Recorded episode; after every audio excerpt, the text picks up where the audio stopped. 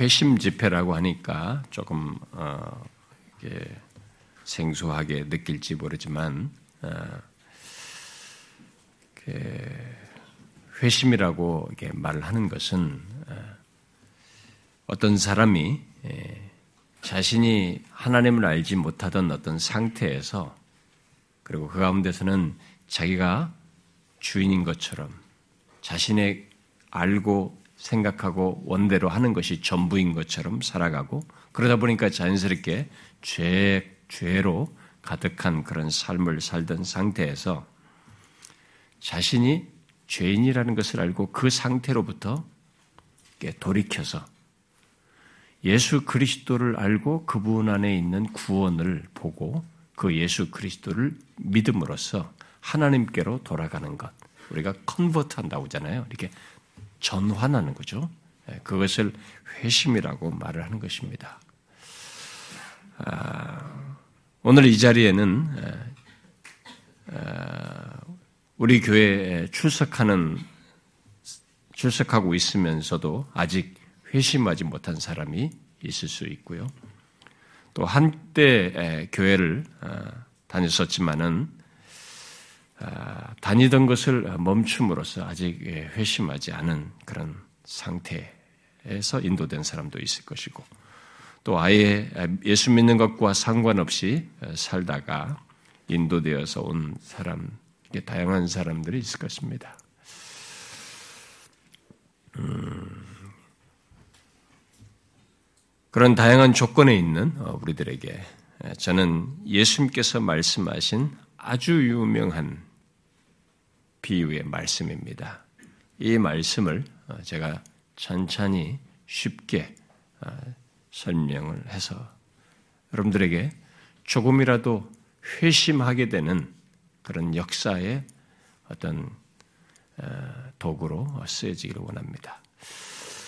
아, 읽기는 스토리가 재밌어 보이는 얘기지만 이것은 비유로서 뭔가를 말하고자 하는 주님의 감추어진 사실이 있습니다. 진리가 있습니다. 그걸 제가 이것을 좀 설명해 드리도록 하겠습니다.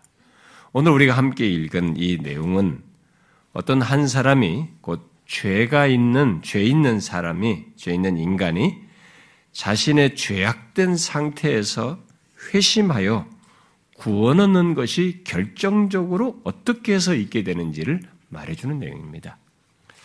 물론 이 본문에 등장하는 둘째 아들은 아, 첫째와 둘째가 있습니다만 첫째 아들을 얘기는 25절부터 나옵니다만 아, 그건 읽지 않고 이 부분만 좀 다루도록 하겠는데요. 조건은 다 똑같아요, 사실은요. 근데 여기 지금 둘째 아들은 예수님 당시로 말하면 우리가 1절에서 읽었던 것처럼 죄인과 세리를 염두에 두고 한 비유라고 보면 됩니다. 그러니까 그 당대의 사람들 가운데는 내놓은 사람들이죠. 누가 봐도 죄인이고 세리는 매국노들이고 나라 팔아먹고 자기 욕심만 챙기는 사람들. 그런 내놓은 죄인들을 염두에 두고 그들을 이 둘째 아들로 어, 연결해서 지금 말을 하는 것입니다. 그런데 이 내용은 결국 모든 인간, 모든 죄인들을 염두에 두고 어, 포함해서 하는 말이라고 할 수 있습니다. 그래서 우리가 여기서 이제 주목할 내용은 모든 인간, 모든 죄인을 지칭하는 이 둘째 아들, 우리가 소위 탕자라고 방탕에 대해서 방탕한 아들이라고 그래서 탕자라고 이렇게 하는데 탕자가 어떻게 회심하여 구원을 얻게 되었는가 하는 것을 주목하려 보려고 합니다. 예수님은 바로 그 놀라운 사실을 이 비유를 통해서 설명해 주고 있습니다. 죄 있는 인간이 어떻게 회심하여서 구원을 얻게 되는가. 자, 이 비유에서 아버지로 등장하는 아버지는 하나님, 특히 죄인들을 구원하시기 위해서 이 땅에 육신을 입고 오신 하나님, 바로 하나님의 아들 예수 그리스도를 말한다고 보면 됩니다. 왜 세리와 죄인들을 아들로 말을 했는가? 응? 곧 아버지와 아들의 관계로 이, 여기서 이 죄인인 이 인간들을 이렇게 말을 했을까? 아, 그것은 당시 이스라엘 사람들을 두고 이렇게 말한 것이기도 하지만 아, 이것은 죄인이라 할지라도 인간은 모두 근원적으로 하나님의 소생이기 때문에 하나님의 아들 딸로서 넓은 의미의 소생이기 때문에 이렇게 말한 것이기도 합니다. 아, 그러니까 여러분과 저도 다 하나님의 소생들인 것이죠. 아, 여기 예수님의 비유에 나오는 이 마다들과 같은 모습을 가졌던 둘째 아들 같은 모습을 가졌던 모든 인간은 다 하나님의 소생이기라서 그들을 이게 아버지와 아들의 관계로 일단 얘기한 것입니다. 왜냐하면 이 세상에 존재하는 모든 인간은 하나님께서 그들 각각에게 생명을 창조하여 존재케 하셨기 때문에 하나님의 소생으로 말하는 것입니다. 이 사실을 사도 바울이 아테네에 가서 1세기 당시에 아테네에 가서 그들에게 복음을 전하는 중에 명확하게 말을 했습니다. 아테네 사람들에게 이렇게 외친 것입니다. 자, 그걸 제가 인용해 드릴 테니까 잘 들어보십시오. 우주와 그 가운데 있는 만물을 지으신 하나님께서는 만민에게 생명과 호흡과 만물을 친히 주신 이심이라 인류의 모든 족속을 한 혈통으로 만드사 온 땅에 살게 하시고 그들의 연대를 정하시며 거주의 경계를 한정하셨으니 이는 사람으로 혹 하나님을 더듬어 찾아 발견하게 하려 하심이로되 그는 우리 각 사람에게서 멀리 계시지 아니하도다. 우리는 그를 힘입어 하나님을 힘입어 살며 기동하며 존재하느니라. 너희 시인 중에 어떤 사람들의 말과 같이 우리가 그의 소생이라 하니 이와 같이 하나님의 소생이 되었은즉 하나님은 금이나 은이나 돌에다 사람의 기술과 고안으로 새긴 것들과 같이 여길 것이 아니니라. 형상으로 만든 우상 같은 것으로 취급할 게 아니다. 이렇게 말한 것입니다. 자, 무슨 말입니까? 인간은 그 누구도 어쩌다 태어나서 존재하지 않고 하나님께서 각각에게 생명과 호흡을 주시고 그 조건에서 살 수 있도록 만물을 주셨기에 모든 인간은 근원적으로 하나님의 소생, 바로 그의 그가 낳은 아들 딸이다라고 말을 하는 것입니다. 이것을 알든 모르든 성경은 분명히 말하는 사실입니다. 그런데 여러분, 이 세상에 존재하는 사람들을 한번 보십시오. 그 누가 자신들을 하나님의 소생으로 알고 하나님께 대하여 소생으로서 마땅히 해야 할 반응을 그의 그에 대한 적절한 반응을 하면서 살아갑니까? 우리 모두가 그러했고 지금도 모든 사람들이 그러하듯이 마치 본능적으로 우리는 하나님의 소생임에도 불구하고 하나님을 싫어합니다.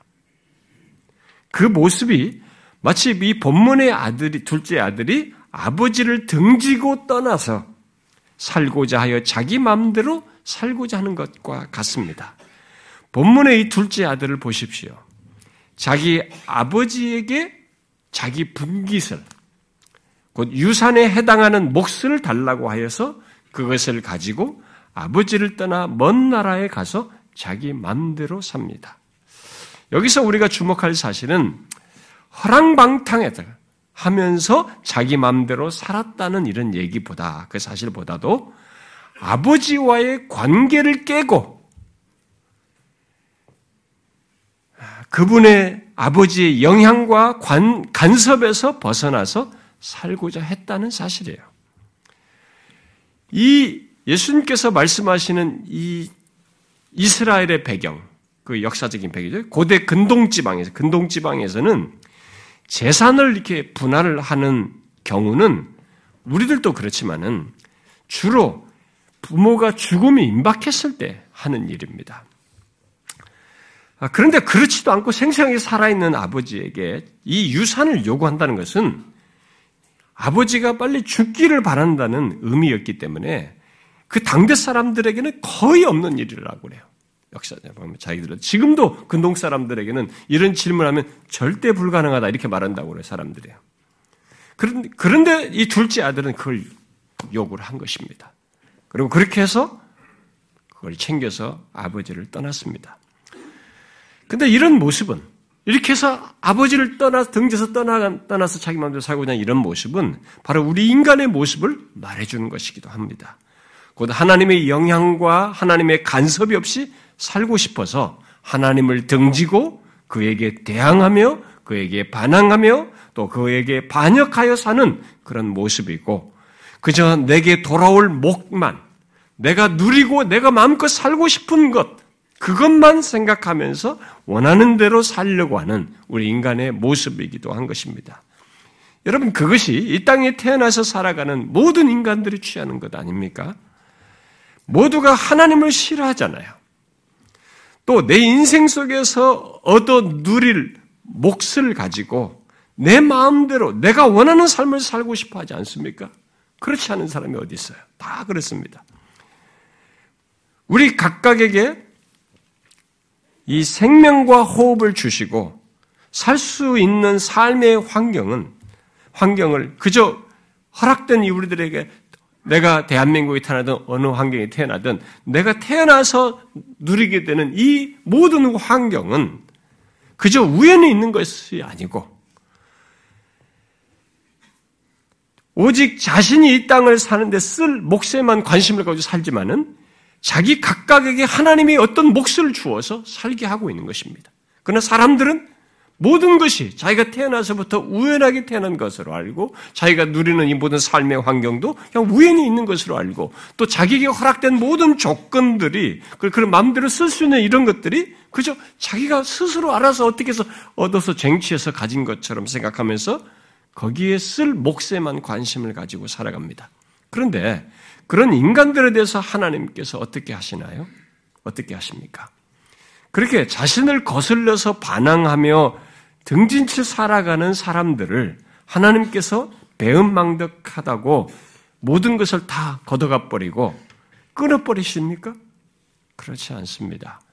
여기 본문의 아버지처럼 자신의 사랑을 베풀어 우리가 성경은 그것을 일반 은총으로도 말을 하는데 자신의 사랑을 베풀어 각 사람들에게 돌아갈 몫을 주어서 살게 하십니다. 그래서 이 세상에 태어나면 최소한 우리는 다 자기의 몫을 가져요.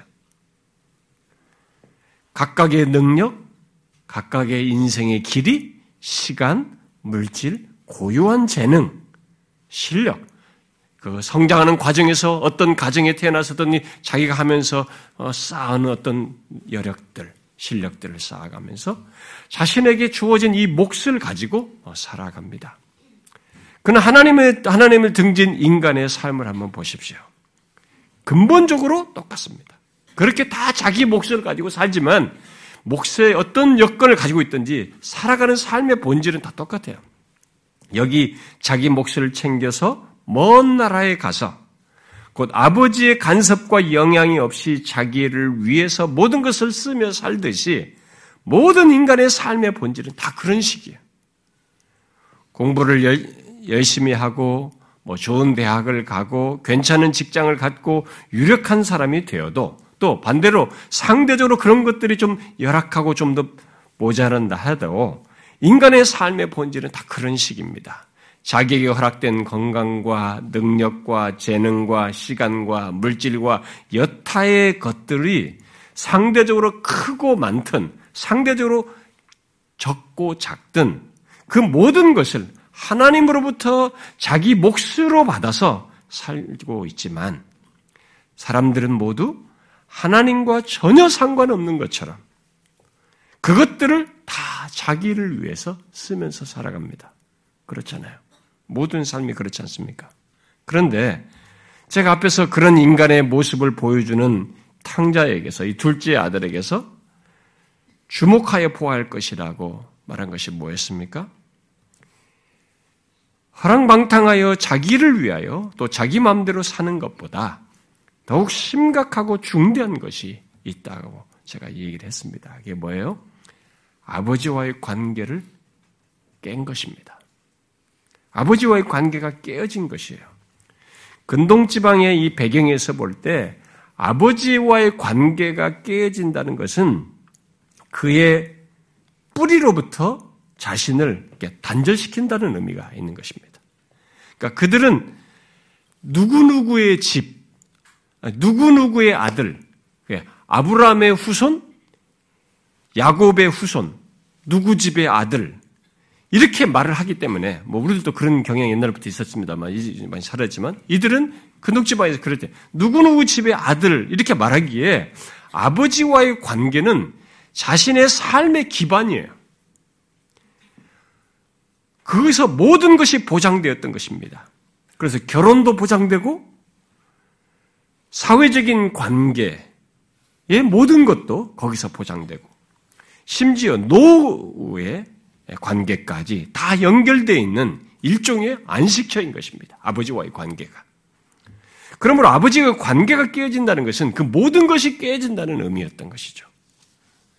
그런데 여러분, 그런 모습을 하나님과의 관계를 깬 그의 소생들인 인간들에게서 또 똑같이 우리가 보게 되는 것입니다. 하나님과의 관계를 깬 인간의 모습을 한번 보십시오. 우리 여러분 각자를 자신을 자신을 보시면 됩니다. 자신의 뿌리인 내가 우연하게 태어나고 우연하게 이 생명을 고유한 생명을 가진 것 같지만은 성경은 그렇게 말하고 있지 않단 말이에요. 우리 생명과 호흡을 주신 그 하나님 결국 나의 뿌리인 하나님과의 관계를 단절시키고 자신의 장래 운명까지 연결되어 있는 안식처인 참 안식처이고 아니 그 가운데서 하나님 그 하나님과 자신의 모든 장래까지 다 관련된 이런 것들이 단절되어서 살아가고 있는 이런 모습을 한번 보십시오. 그 가운데서 특별히 하나님의 마음이 어떠한지, 하나님의 원함이 무엇인지도 전혀 생각지 않고 살아가는 우리들의 모습을 한번 보십시오. 그게 우리들의 모든 사람들이 취하는 삶의 모습이에요. 근데 중요한 것은 그것의 결말입니다. 그렇게 하는 삶의 결말은 무엇일까요? 어떻게 됩니까? 하나님과의 관계를 깨고 사는 삶의 결말은 오직 한 방향이에요. 여기서 지금 말해준 것은 한 방향이라는 걸 말해준 거예요. 그것은 죽음의 기운을 크게 느끼며 사는 것입니다. 인간은 모두 나면서부터 죽음의 기운을 느끼며 삽니다. 우리가 신생아가 태어나서 이 아이의 생명력이 굉장히 이제부터 태동되어서 시작할 것을 우리가 보지만은 우리는 즉시 보게 됩니다. 이 신생아에서부터 신생아가 벌써 태어나면서부터 죽음을 향해 달려가는 것입니다. 그는 질병과 죽음의 위협과 위험을 느끼며 살아가면서 죽음을 향해 달려갑니다. 그 이유는 하나님과의 관계를 깨고 죄 아래에 있는 인간의 조건 때문에 그렇습니다. 그 조건에서 벗어난 인간은 아무도 없어요. 그런데 하나님과의 관계를 깨고 하나님 없이 살아가는 이 여정은 뒤로 갈수록 더욱 죽음의 기운을 크게 느끼는 비참함과 삶의 위협으로 나아가게 됩니다. 그것을 여기 탕자 둘째 아들이 잘 보여주고 있습니다. 그는 자기에게 주어진 몫을 가지고 계속 씁니다. 다 없이 할 때까지 씁니다. 그렇게 다 없이 한 후에 궁핍한 상태에 이르렀고 돼지 지엄 열매로 어, 배를 채우고자 할 정도로 비참한 상태에 이르렀습니다. 이 내용은 예수님 당시 백성들의 상황에서 이해하면은 이스라엘 백성들의 상황에서 이해하면 이 상황은 아주 극단적입니다. 유대인들은 돼지를 유대인들이 돼지를 친다는 것은 상상할 수 없는 것입니다. 왜냐하면 그들은 성경이 말해 구약 성경이 말하기를 돼지는 부정한 짐승으로 말하고 있기 때문에 돼지 치는 것을 아주 역겹게 생각을 했고 아, 돼지를 치는 사람 또한 상종 못할 사람으로 이렇게 취급을 했어요. 그러므로 유대인들의 명예를 지킨다면은 여기 둘째 아들은 당연히 돼지 치는 것을 하지 말았어야 하고 거절했어야만 합니다. 그러나 탕자는 돼지를 쳐서라도 살고자 했어요. 그런데 그것조차도 쉽지 않았습니다. 곧 그렇게 해서라도 삶을 지탱하려고 하는 비참한 상태에 있었습니다만 심지어 이 돼지들이 먹는 주의 열매로라도 배를 채워서 살고자 했지만 그것조차도 쉽지 않아서 할 수가 없었습니다.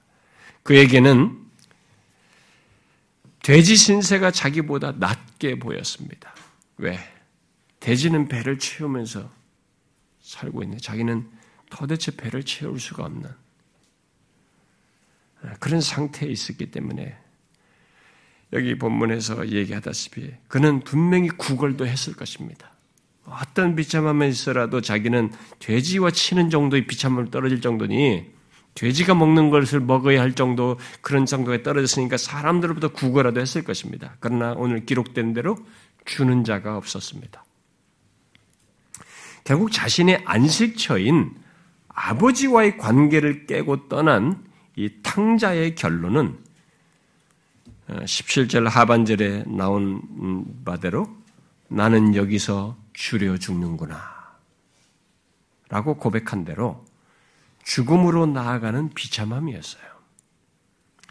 여러분은 이것이 하나님과의 관계를 깨고 그를 떠나 사는 모든 인간들이 마침내 이르게 되는 결론이라는 것을 아십니까? 이 예수님께서 이 비유를 통해서도 그런 것들을 다 내포해서 말하는 것이죠. 이것은 최초의 사람 아담 때부터 모든 인간이 이르게 되는 결론입니다. 물론 사는 날 동안에는 우리가 태어나서 어느 동안 사는 날 동안에는 여기 둘째 아들이 자기 재산을 가지고 마음껏 쓰는 시간이 있었듯이 그런 여정이 있었듯이 그렇게 인생을 즐기며 자기 하고 싶은 대로 하면서 사는 여정이 있습니다. 그런 인생이 있어요. 그야말로 내 힘, 내 건강, 내 능력, 허락된 시간과 물질과 재능 등을 원하는 대로 쓰면서 얼마든지 살 수 있는 그 시간이 있어요. 그러나 중요한 것은 그런 인생의 결말이에요. 하나님을 따라 사는 인간의 삶은 여기 탕자가 이르게 된 결론과 같이 죽음의 문턱. 결국 그동안 느껴왔던 죽음의 기운의 끝자락을, 끝자락에 이르게 되는 것입니다. 아무리 부유하게 살고 건강하게 했, 건강했던 사람도 또 탁월한 실력을 갖고 인정을 받았어도 그것의 끝은 피해갈 수가 없습니다. 죽음의 기운을 느끼지 않고 최종적으로 죽음을 느끼지 않고 살아가는 사람도 없지만은 그걸 느끼다가 결국 마지막에 이르게 될 이 죽음이라고 하는 것을 피해갈 수 있는 사람은 없는 것입니다. 그것은 최초의 사람 아담이 하나님과의 관계를 깨고 스스로 살려고 했을 때부터 시작되어서 모든 인간이 경험하고 이르게 되는 결론입니다. 사람들은 마치 여기 탕자가 쓸 것이 있을 동안에는 이 죽음의 기운과 그것의 결론을 생각지 않고 무시하며 살았듯이 착각하면서 삽니다. 그러니까 만년 살 것처럼 생각하는 거죠. 신생아니 얘는 당연히 노년까지 갈 거라고 생각하는 것이고 자격이 있는 모든 것을 마음껏 쓰면서 살 것이라고 생각을 해요. 그래서 자기에게 지금도 자기의 인생 자체가 결국은 지금은 즐기고 뭔가를 힘써서 살지만 결국 이 삶의 방향의 끝은 죽음이라고 하는 것. 그래서 항상 이 죽음의 기운이 내게 있다는 것, 질병, 죽는다는 것이 내 삶에 있다는 것에 대해서 생각을 하지 않고 살아가는 것입니다.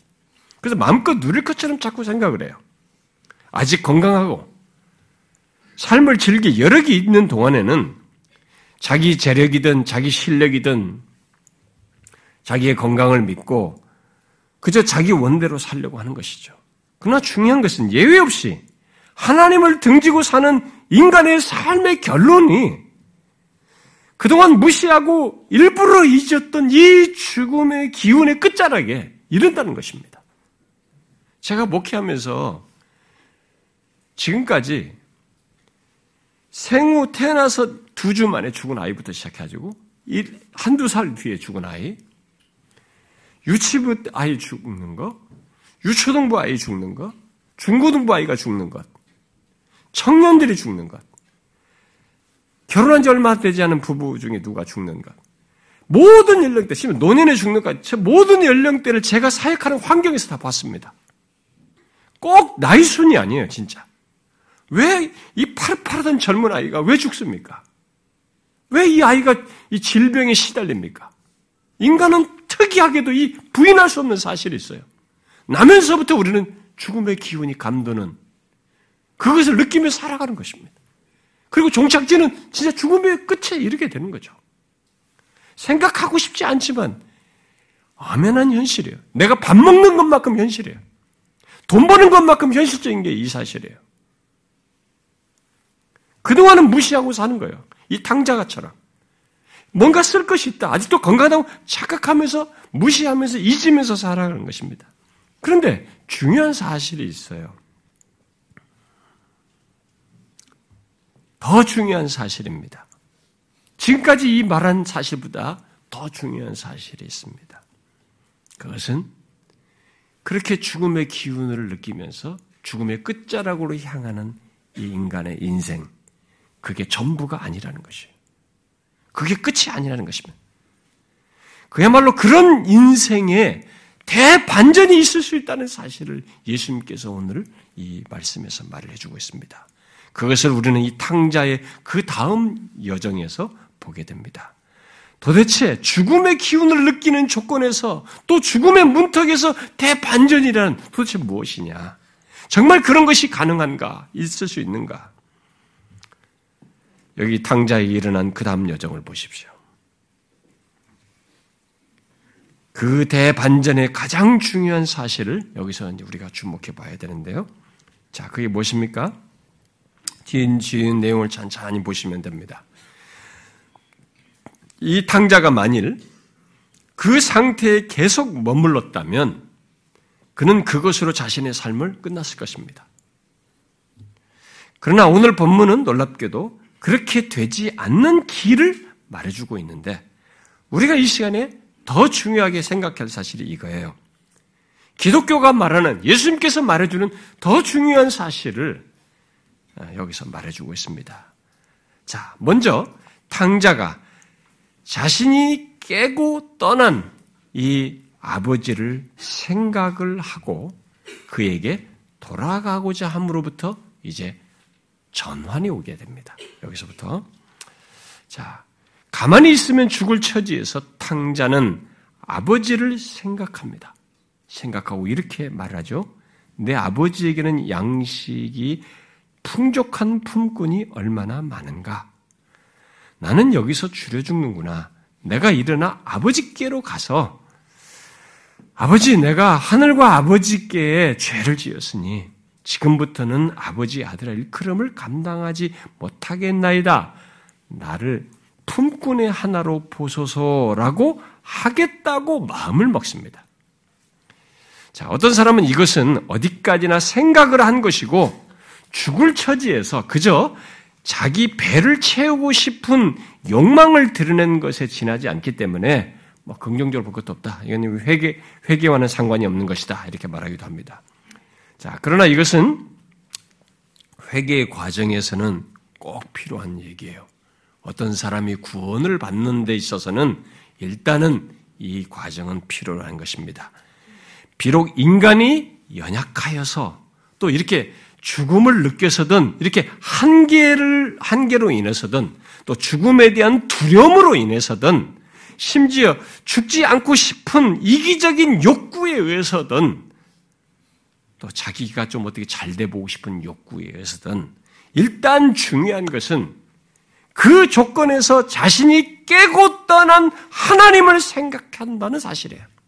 이것이 중요한 겁니다. 일단은 이 세상에는 그렇게 하지 않는 사람도 많습니다. 이렇게 여러 가지 어려운 좁고 인간의 한계와 무슨 연약함과 막다른 길에 왔는데도 그런 게 어딨어. 죽음은 끝이지. 거기서 끝나는 사람이 굉장히 많습니다. 그리고 조금 뭔가 이성적이다고 하는 사람은 또 나름 설명을 해요. 그런 게 다 인간이 연약해서 그런 거지. 인간이 연약해서 신도 만들고 종교도 만든 거지. 그런 게 어딨어. 다 스스로 무시해 버려요.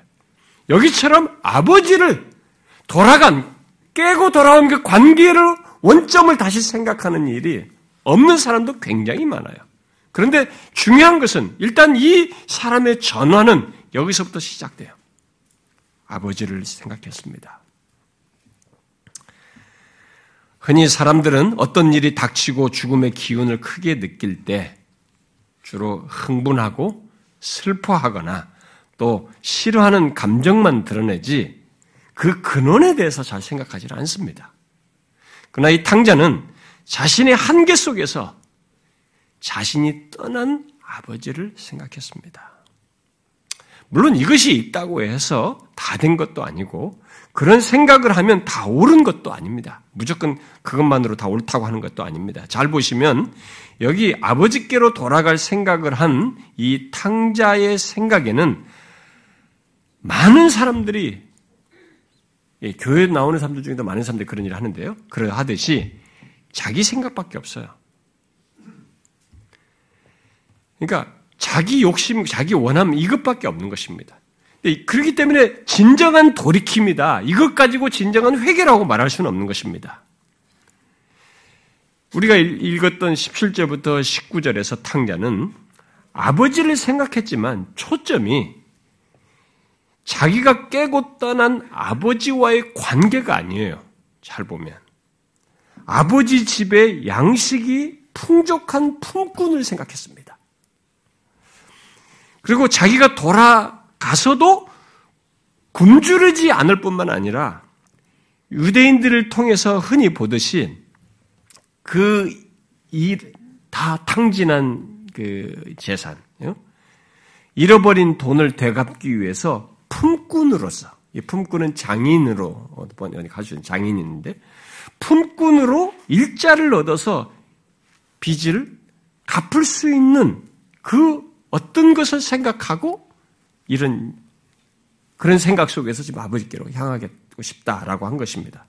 그래서 그는 오직 그 생각 속에 자신이 아버지께 내가 하늘과 아버지께 죄를 지었으니까 지금부터 아버지의 아들이 아니라 그저 품꾼으로 일하여서 생존과 빚 갚을 수 있는 기회를 얻고 싶다라는 생각을 하고 지금 저쪽을 바라보는 거예요. 아버지 쪽을 바라보는 것입니다.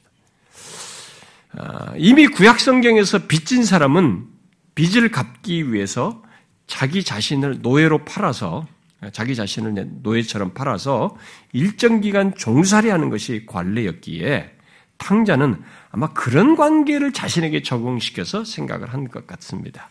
어쨌든 만일 품꾼으로 받아들여지게 되면 그는 비록 가족의 집이 아닌 근처의 다른 품꾼들과 함께 그들의 집에 살면서 아버지와 형의 미움을 피할 수는 있을 겁니다.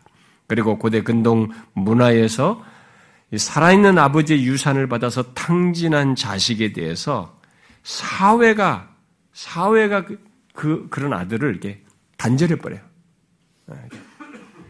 그와의 관계를 단절하고 그에 대한 어떤 존경심 같은 거나 이런 것들을 다 더 이상 갖지 않고 이게 아주 무시하는 죠.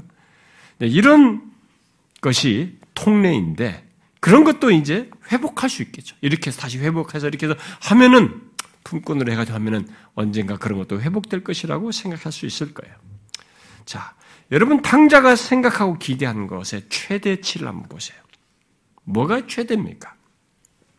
아버지의 품꾼이 되어서 자기의 노력으로 이 관계를 계산하는 거죠. 그 옛날로 다시 돌아가는 것. 이게 이 사람이 생각한 최대예요.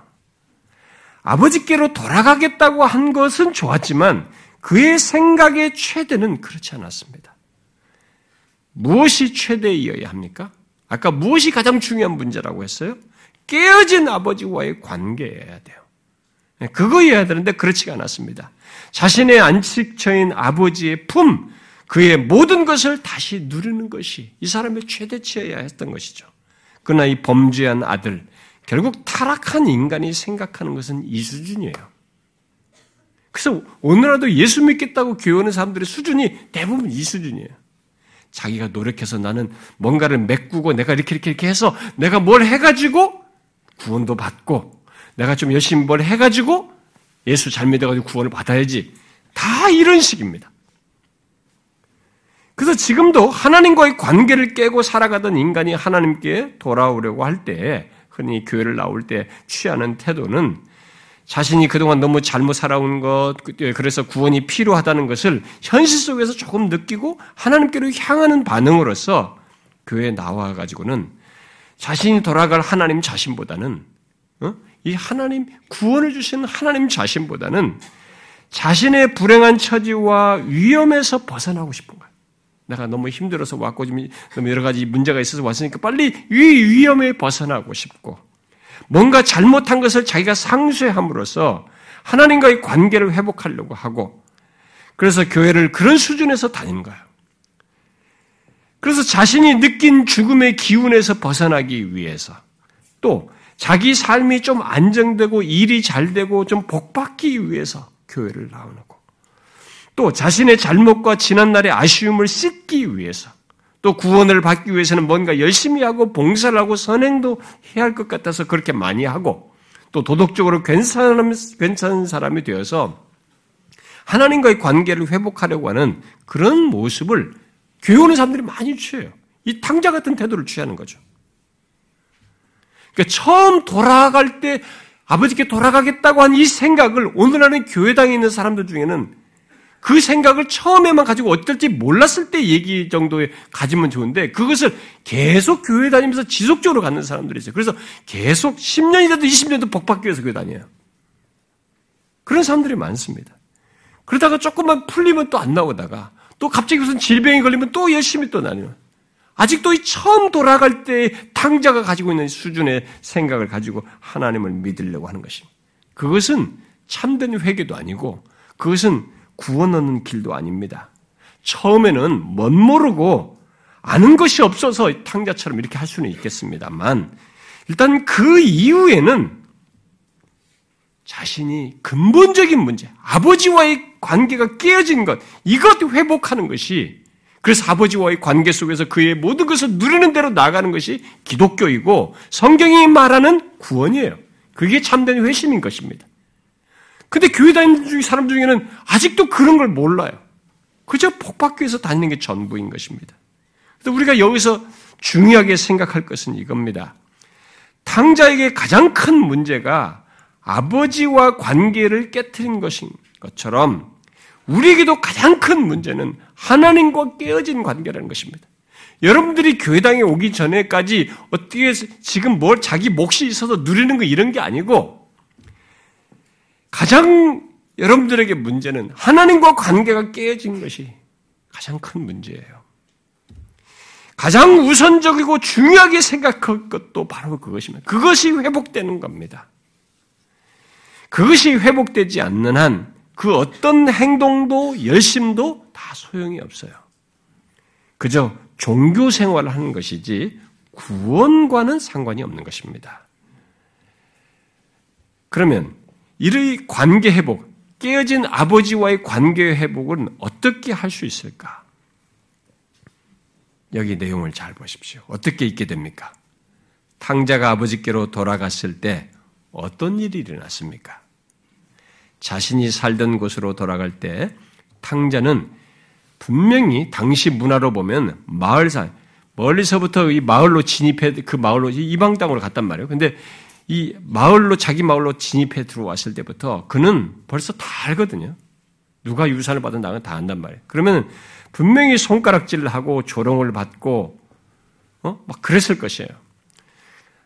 아버지 또 그렇게 해서 설사 아버지 집에 도착해도 상상할 수 있는 것은 일반적으로 아버지의 허락이 있기까지는 문 앞에서 기다려야 돼요. 주구장창 거기 앉아서 아버지의 허락이 있을 때까지는 거기 기다려야 되고 아버지가 나온다 할지라도 아버지는 화가 날겠죠. 정상적으로 화가 나고 그동안에 자신과의 관계를 끊고 모든 것을 탕진한 자기 자식의 이 잘못에 대해서 섭함과 안타까움과 어떤 이런 것들을 드러내면서 책망의 말을 하는 것이 일반적일 것입니다. 그리고 품꾼으로라도 받아주기를 기대하는 이게 이제 마지막 돌아간 사람의 생각 정도 그것이었을 것입니다. 탕자는 진짜 그런 걸 다 그리면서 향했겠죠. 그들의 문화 속에서 이해하면은 그 아버지는 보나마나 이렇게 마을 사람들이 이렇게 할 것이고 자기는 그저 품고 나도 받아주면 최고로 좋겠다라고 기대를 하고 간, 건, 간 것입니다.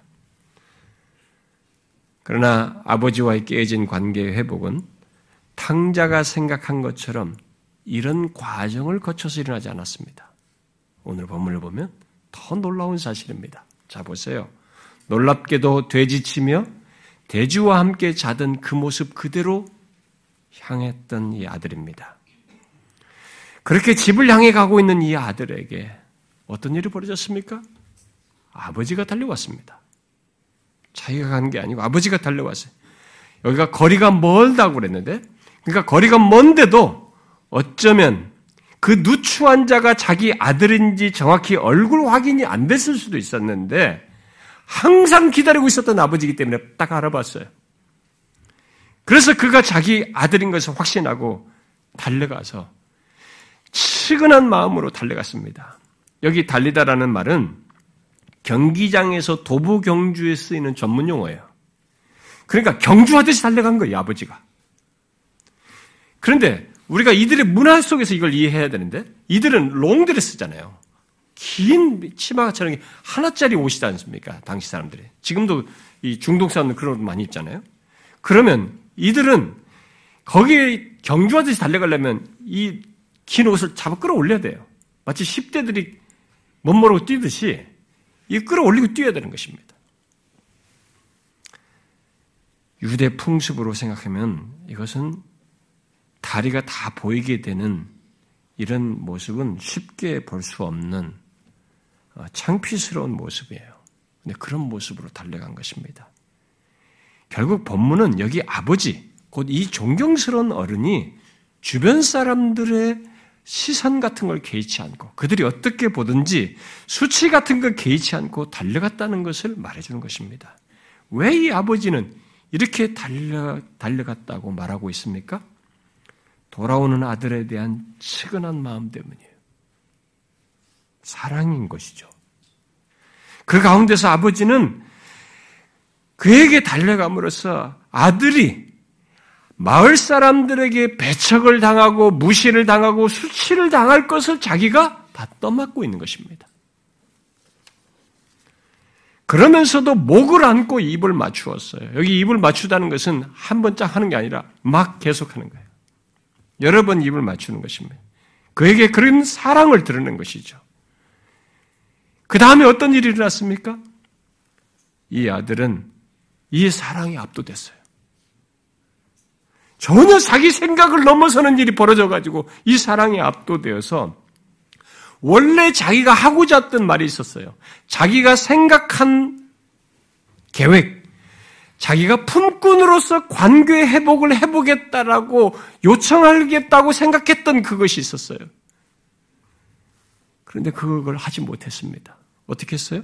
그저 그는 아버지, 내가 하늘과 아버지께 죄를 지어 싸우니 지금부터는 아버지 아들이라 일컬음을 감당치 못하겠습니다. 라고 했어요. 그저 아버지의 뜻에 자신을 내어 맡긴다는 말밖에 할 수 없었습니다. 그렇게밖에 못했어요. 그 다음 얘기가 없습니다. 원래 말하고자 하던 뒷내용이 다 있었는데 품꾼이고 뭐고 있는데 그런 얘기도 다 못해요, 지금. 이게 회개입니다. 아니, 회개에서 가장 중요한 부분이 이거예요. 무엇입니까? 처음에 아버지를 떠날 때는 그분의 간섭과 영향을 받지 않고 자기 뜻대로 살고 싶다고 하여서 그렇게 행했던 그런 자였는데, 그리고 돌이킬 때도 아버지보다 아버지 집에 풍족한 양식과 품꾼으로 일해서 빚을 갚아 관계 회복을 하는 것, 결국 자기의 무엇에 집중되어 있었는데, 아버지의 사랑에 압도된 뒤에 이 탕자는 자신의 운명을 아버지 손에 전적으로 맡깁니다. 그런데 자신에게 가장 큰 문제가, 그러니까 여기 자기에게 가장 큰 문제가 아버지와의 관계라고 하는 것을 알고 아버지를 주목하고 이제 자신의 삶을 아버지께 모든 걸 맡기는 겁니다. 내 삶의 주권자는 더 이상 내가 아니고 지금까지는 그랬습니다. 그렇게 살았는데요. 내 삶의 주권자는 아버지입니다. 라는 것을 인정하면서 그에게 자신의 모든 것을 의탁해요. 여러분, 그런 아들에게 그게 바로 회개인데요. 그런 아들에게 아버지가 뒤에서 한 것을 보십시오. 어떤 일이 일어났습니까? 아버지의 아들이라 일컬음을 감당하지 못하겠다고 하는 아들에게 아버지는 종들에게 시킵니다. 제일 좋은 옷을 가져다가 입히고 손에 가락지를 끼우고 발에 신을 신기라고 하고는 이어서 살찐 송아지를 잡아서 잔치를 벌이라 이렇게 시킵니다. 아버지는 돌아온 아들에게 가서 씻고 네게 맞는 옷을 입고 와라 이렇게 하지 않았어요. 먼저 제일 좋은 옷을 내어다가 입히라 라고 했습니다. 여기 제일 좋은 옷은 아버지의 제일 좋은 옷을 말한다고 봐야 됩니다. 이게 이들의 풍습이에요.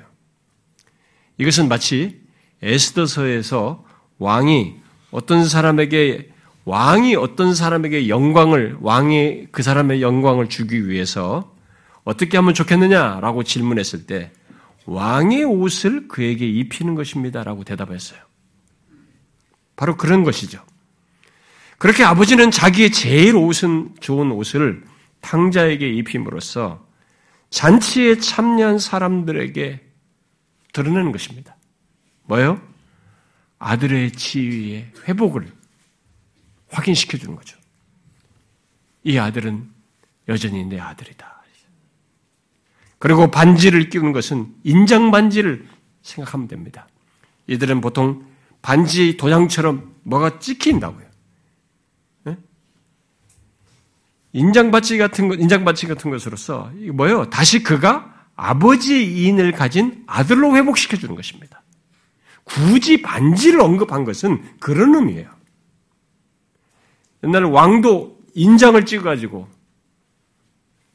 대답을 하지 않습니까? 그런 거죠. 이 아버지의 반지를 준다는 것은 그런 의미예요. 결국 아버지의 인을 통해서 아들의 회복을 보여준 것이죠. 또 발에, 발에 신을 신긴다는 것은 당시 종들이 맨발로 다닌 것을 생각해 볼 때, 이, 이, 아이를, 이 둘째 아들을 다시 가족으로 회복시킨다는 것을 시사해 주는 것입니다.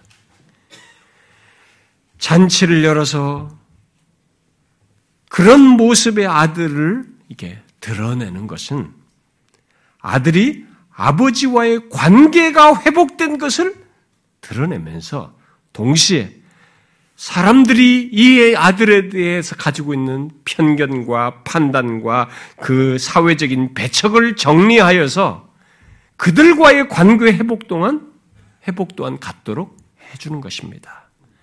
아버지는 이 모든 것을 통해서 마침내 24절, 우리가 읽었던 마지막 절을 강조합니다. 뭡니까? 24절.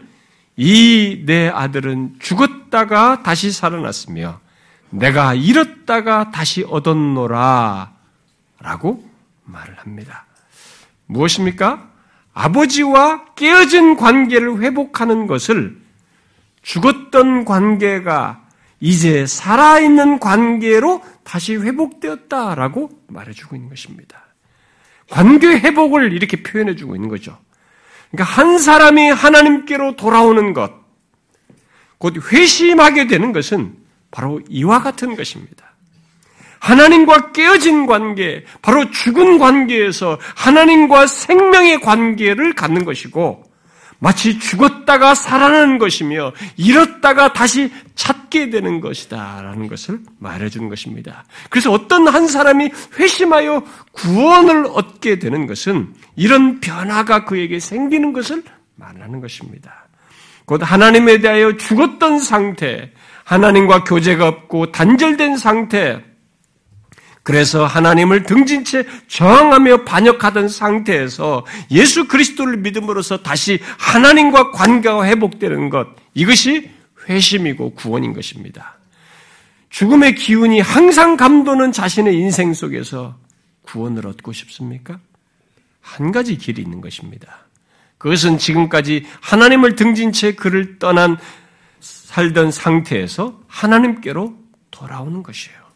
인간은 하나님께 돌아오기 전까지는 영혼의 안식이라는 것이 없습니다. 여러분들이 곰곰이 생각해 보셔요. 무엇을 해도 마찬가지입니다. 돈을 많이 벌어도 소위 성공을 해도 심지어 이 종교 저 종교 기웃거리고 이 게임 저 도박에 빠지고 무엇을 다 해봐도 영혼의 안식은 안 생겨요. 그러므로 묻고 싶습니다. 여러분은 지금 영혼의 안식을 얻어서 살고 있습니까? 자신을 그 무엇으로도 흔들 수 없는 이 영혼의 대답을 가지고 살고 있느냐는 거예요. 혹시 무엇을 해도 불안하고 무엇을 이루어도 또 하고 싶은 것을 해도 감출 수 없는 목마름이 있습니까? 그 모든 것은 하나님을 등진 채 살고 있어서 생기는 것입니다. 그것은 오직 하나님께 돌아올 때에야 해결이 되는 것입니다. 그런데 오늘 본문에서 그 해결책이 어떻게 제시되고 있습니까? 탕자의 노력으로 되었어요? 그가 아버지께 돌아가서 품꾼으로서 빛을 갚아서 해결됐습니까? 아니죠. 그 더럽고 추한 탕자의 목마름, 그 영혼의 안식은 그에게 달려와서 사람들의 배척과 수치를 자기가 다 받으며 자신을 받아주신 아버지의 품에 안기었을 때 되었습니다. 성경은 본문의 아버지의 모습, 그런 행동을 하나님의 행동으로 특히 친히 이 땅에 오셔서 우리들이 당해야 할 죄에 대한 우리 죄에 대한 수치와 배척을 대신하여 다 당하신 성자 하나님 곧 예수 그리스도의 십자가의 죽으심으로 설명을 하고 있습니다.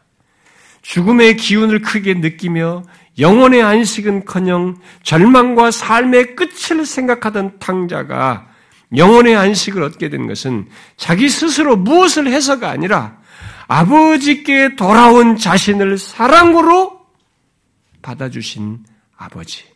바로 그에게 안기었을 때 그렇게 아버지가 깨어진 관계를 회복시키는 거기서 관계 회복이 모든 것이 다 되는 일이 벌어진 것입니다. 여러분 중에 지금까지 하나님을 등진 채 살아온 사람이 있습니까? 하나님과 깨어진 관계 속에서 영혼의 안식 없이 살아오 삶을 살고 있습니까? 하나님 없이 죄악 가운데서 살는 삶에서는 아무리 살아도 계속 그렇게 됩니다. 지금까지 살아온 모습이 여기 탕자처럼 엉망이었다 할지라도 전혀 다른 삶을 살 수 있습니다. 여기서 말한 것처럼 대반전의 삶이 있습니다. 죄가 용서되고 다시 하나님과 관계가 회복되어서 영혼의 안식을 누릴 수 있는 길이 있습니다. 참된 생명, 하나님의 생명이요, 하나님의 모든 것을 지금으로부터 영원히 누릴 수 있는 길이 있는 것입니다. 그것은 탕자와, 탕자 같은 바로 나의 죄. 그 죄로 인해서 내가 당해야 할 수치와 저주와 심판을 대신 당하심으로 우리를 구원으로 이끄신 예수 그리스도 그분께 나오는 것입니다. 그분을 믿는 것이에요. 그분을 구원주로 받아들이는 것입니다. 진정한 회개는 바로 이 예수 그리스도께 자신을 의탁하여 나는 죄인입니다. 아들이라 일컬음을 받을 수가 없을 만큼 그런 죄인입니다. 저는 아무것도 할 말이 없습니다. 감히 뭘 제가 할 수가 있겠습니다. 있겠습니까? 주님 원하시는 대로 하시옵소서라고 하면서 자신을 주님께 맡기는 것이 회개인 것입니다. 여러분, 여러분의 지난 날이 어떠하든 다른 사람들이 여러분을 어떤 사람으로 여기고 취급을 하고 판단을 하든 개의치 말고 우리 죄를, 나의 죄를 대신 지시고 내가 당할 수치와 배척과 저주와 심판을 다 담당하신 그렇게 함으로써 나를 품기를 원하시는 예수 그리스도께 자신을 내어 맡기십시오. 예수 그리스도를 자신의 구원주로 영접하라는 것입니다. 그분만이 나의 비참함을 해결하고 나를 죄에서 구원할 구주로 믿으라는 것입니다. 예수 믿기 전까지의 인간은 죽은 자와 같고 잃어버린 자와 같은 것입니다. 아무리 무엇을 해도 죽은 자와 같고 잃어버린 자와 같으며 이 죽음의 기운이 그냥 전부 그게 전부입니다. 그걸 느끼며 사는 게 전부예요. 하나님과 살아있는 관계, 그와 복된 관계를 가질 수 있는 길이 있습니다. 그것은 예수 그리스도.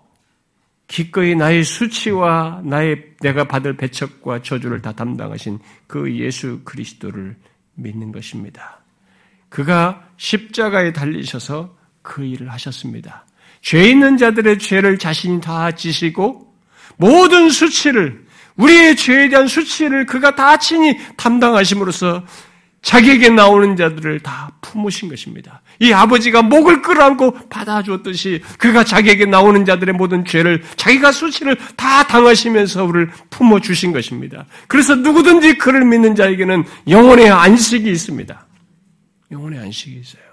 죽음의 기운을 벗어나는 나는 부활이요 생명이니 나를 믿는 자는 죽지 않겠고 영원히 살리라고 하는 이 예수 그리스도의 사실 말씀하신 것이 진짜로 이 죽음을 넘어선 죽음의 기운을 넘어선 그 생명으로 나아가는 일이 있게 되는 것입니다.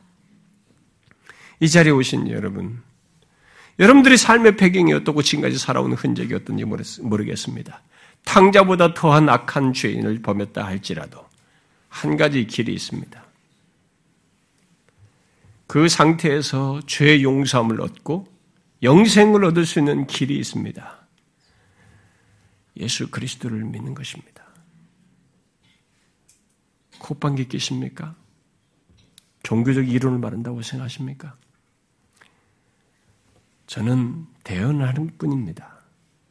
여러분들 중에 끝까지 거절하실 수 있습니다. 오늘 읽지 않았지만 이 마다들이 거절합니다. 마다들이 아버지를 거절해요. 그것은 자기가 그 죽음의 기운의 끝자락에 이르러서 어떤 자기가 지은 죄에 대한 판단, 결론을 스스로 다 져야 할 것입니다. 그러나 이렇게 타락한 탕자도 아버지의 모든 것을 다 누립니다.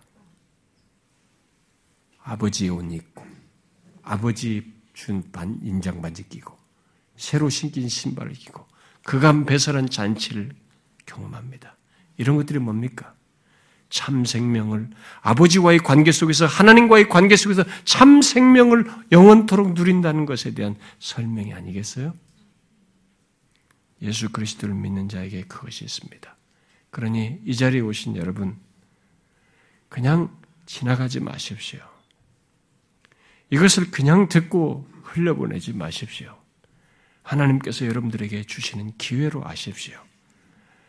이 기회를 가볍게 여기지 말고 꼭 예수 그리스도를 믿어. 이 죽음의 기운에서 참 생명을 지금부터 알고 누리십시오. 모두에게 이 자리에 오늘 처음 오신 분들에게 진실로 이런 회심의 역사, 구원의 역사가 있기를 주님의 이름으로 축원합니다. 기도하겠습니다.